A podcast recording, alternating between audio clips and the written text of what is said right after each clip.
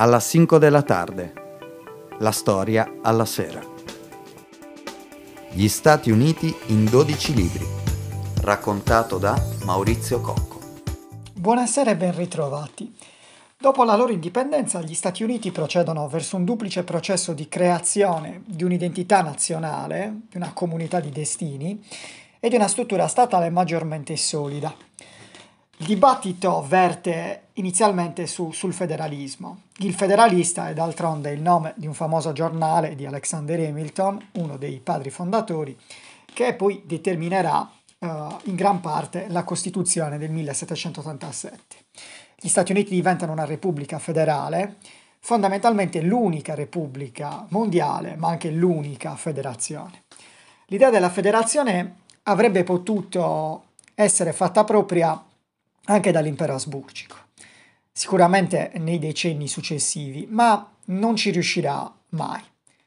Nel 1812 però gli Stati Uniti, ormai ben organizzati dal punto di vista amministrativo e politico, affrontano un nuovo conflitto armato con l'Inghilterra. È un conflitto inutile, talmente inutile che la sua più grande battaglia, la battaglia di New Orleans, si combatte dopo che la pace è stata firmata. Il contenzioso riguardava il confine, il Canada, ricordiamoci, era una colonia inglese, quindi il confine fra la Repubblica degli Stati Uniti e l'impero uh, inglese e gli Stati Uniti resistono alla potenza britannica nonostante praticamente non abbiano una flotta militare. L'unico effetto tangibile di questa guerra è la distruzione della casa presidenziale. Quando viene poi ricostruita, viene dipinta di bianco, come è oggi. La pace comunque non risolve nulla, ma eh, cessa solamente le ostilità, convincendo però allo stesso tempo gli inglesi che probabilmente di combattere con gli americani non vale la pena. Se ne convincono talmente tanto che nel 1823 il ministro degli esteri britannico George Canning propone al presidente Monroe eh, un'alleanza. Questa alleanza entra in un contesto particolare. Infatti la Santa Alleanza, ricordiamoci che nel 23 parliamo del periodo immediatamente successivo alla fine dell'esperienza napoleonica, quindi al congresso di Vienna, quindi al nuovo sistema europeo che è stato calato sui popoli, che è un sistema stabile ma attraversato da tensioni, Ecco, in questo contesto mh, c'è una possibilità concreta che le potenze della Santa Alleanza eh, tentino di riconquistare le colonie spagnole del Sud America, che sono in quegli anni in rivolta.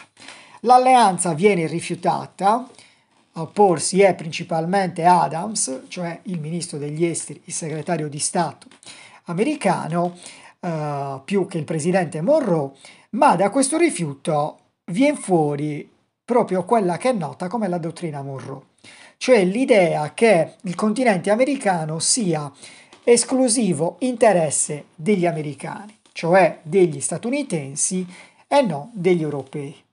È formulata la dottrina Monroe in senso difensivo. Gli europei non hanno diritto, secondo il presidente, a interferire negli affari del continente americano e quindi gli americani sono autorizzati a opporsi militarmente a qualsiasi tentativo in questo senso. Contemporaneamente a questi sviluppi nasce in America un sistema di partiti, partiti che cambiano nome, ma eh, che mh, hanno una grande svolta nel momento in cui nel 1829 diventa presidente l'eroe della battaglia di New Orleans, cioè Andrew Jackson. Andrew Jackson viene portato alla presidenza dagli stati dell'Ovest egalitario, che d'altronde esprimono il suffragio universale, il suffragio cambiava da Stato a Stato perché in una federazione queste regole potevano essere differenti, e dal sud particolarista, cioè molto attento ai suoi interessi specifici. Con Jackson il sud e l'ovest si impadroniscono del potere e sconfiggono quanto resta del nazionalismo oligarchico di vecchio tipo che aveva caratterizzato gli Stati Uniti dal loro principio storico. Contemporaneamente Andrew Jackson introduce il sistema dello spoil system, cioè quello per cui il vincitore è autorizzato a occupare le istituzioni, quindi anche i ruoli che possiamo definire tecnici, e eh, sostituire il precedente sistema con il proprio, cioè i precedenti uomini con i propri uomini.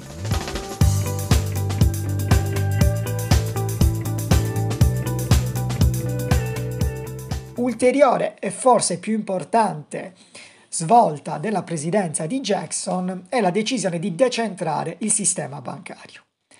Nella sua versione iniziale, fortemente centralizzata e voluta proprio da quell'Alexander Hamilton che abbiamo citato in precedenza, il padre in qualche modo del federalismo americano, questo sistema dirottava i vantaggi della politica economica verso gli stati più ricchi. Questo è, questa decisione del presidente Jackson di decentrare il sistema bancario il momento vero in cui finisce il dominio dell'oligarchia della costa orientale, che possiamo dire fin dalla lotta per l'indipendenza aveva coinciso con la nazione. La nazione ora è differente e si rafforza paradossalmente, potremmo dire, dato che coincide con un'attiva politica di decentramento, un nuovo nazionalismo americano. Jackson è il primo leader nazionale tra l'altro spinto alla presidenza dal suffragio universale di alcuni stati nel sistema dei grandi elettori che non è differente da quello odierno, l'unica cosa che cambiava era il numero di questi grandi elettori, questo leader nazionale è il primo presidente deciso a usare i suoi poteri costituzionali fino in fondo, compreso il suo potere di veto nei confronti delle decisioni del congresso.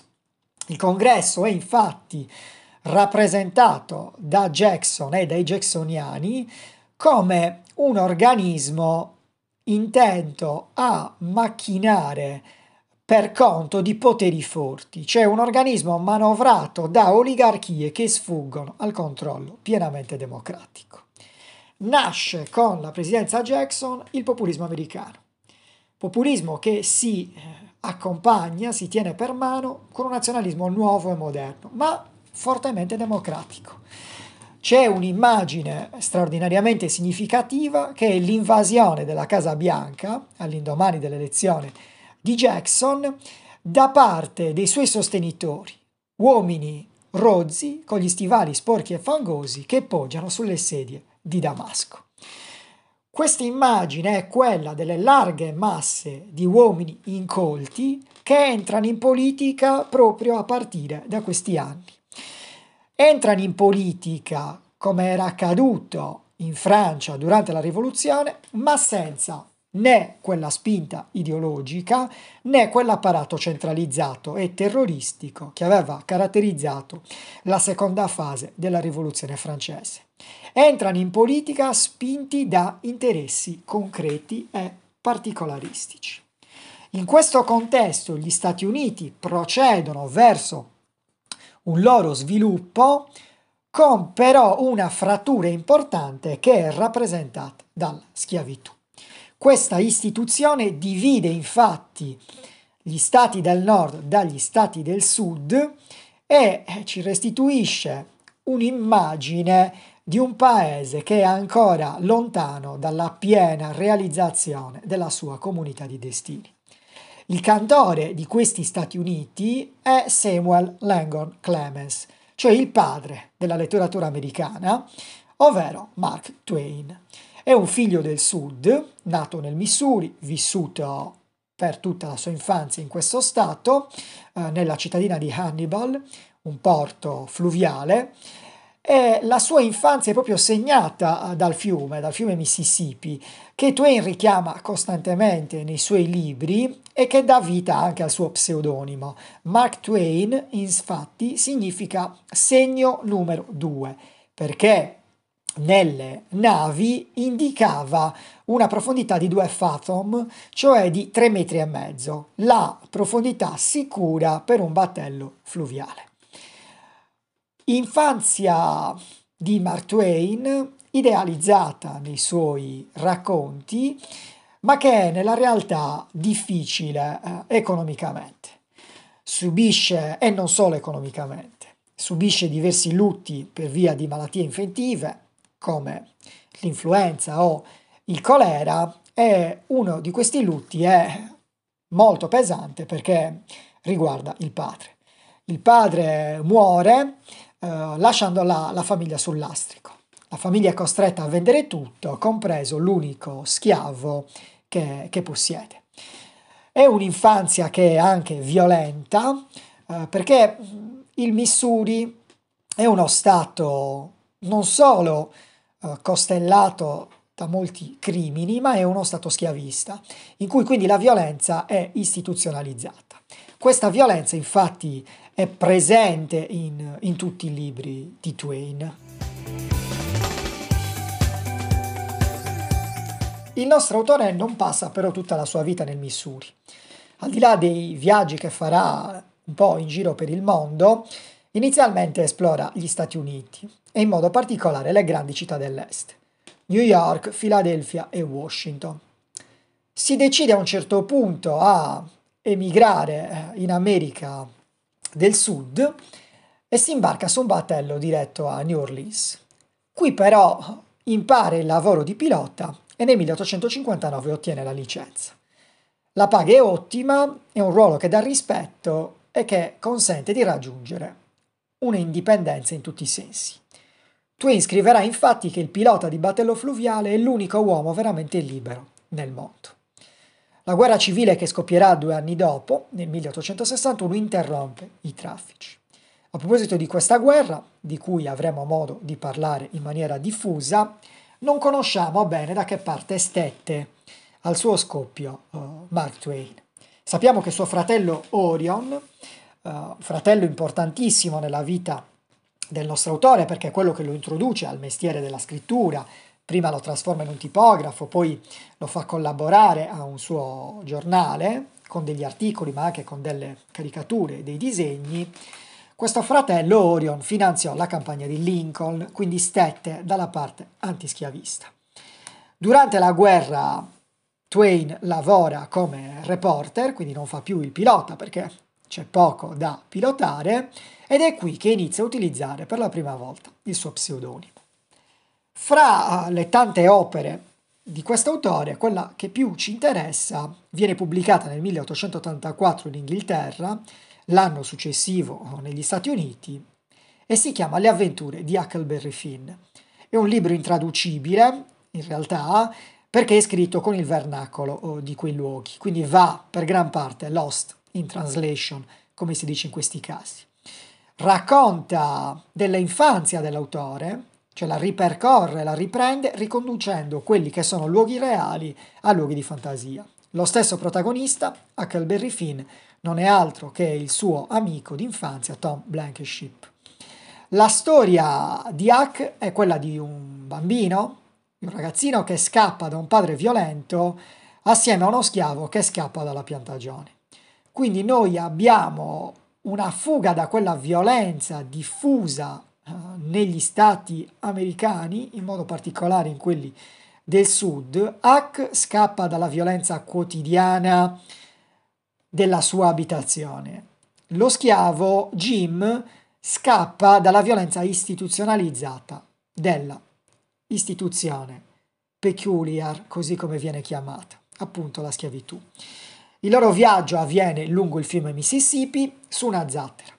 È ricco di incontri e questi incontri non sono altro che una descrizione, anche ironica, di tutte le classi sociali americane sullo sfondo idilliaco della natura quasi incontaminata degli enormi spazi americani.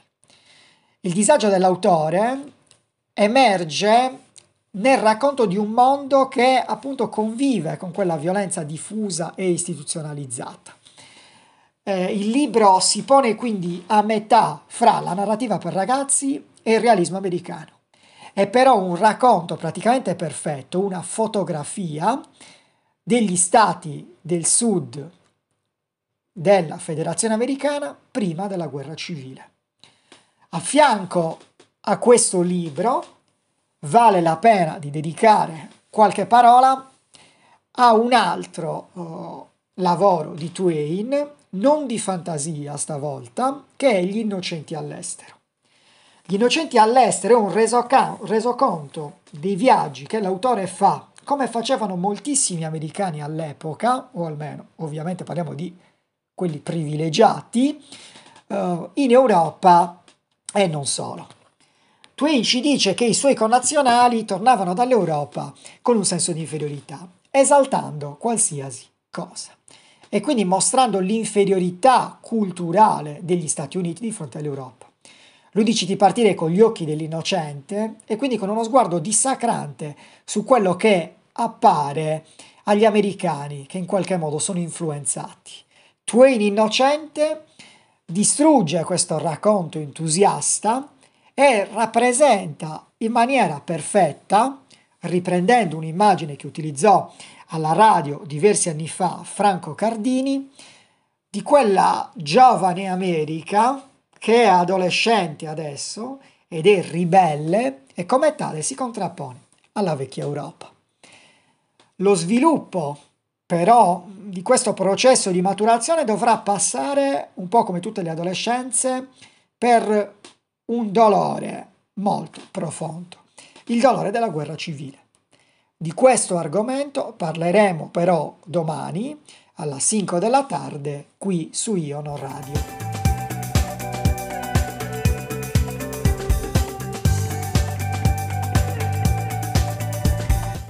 Abbiamo presentato Gli Stati Uniti in 12 libri. Lo ha raccontato per noi Maurizio Cocco.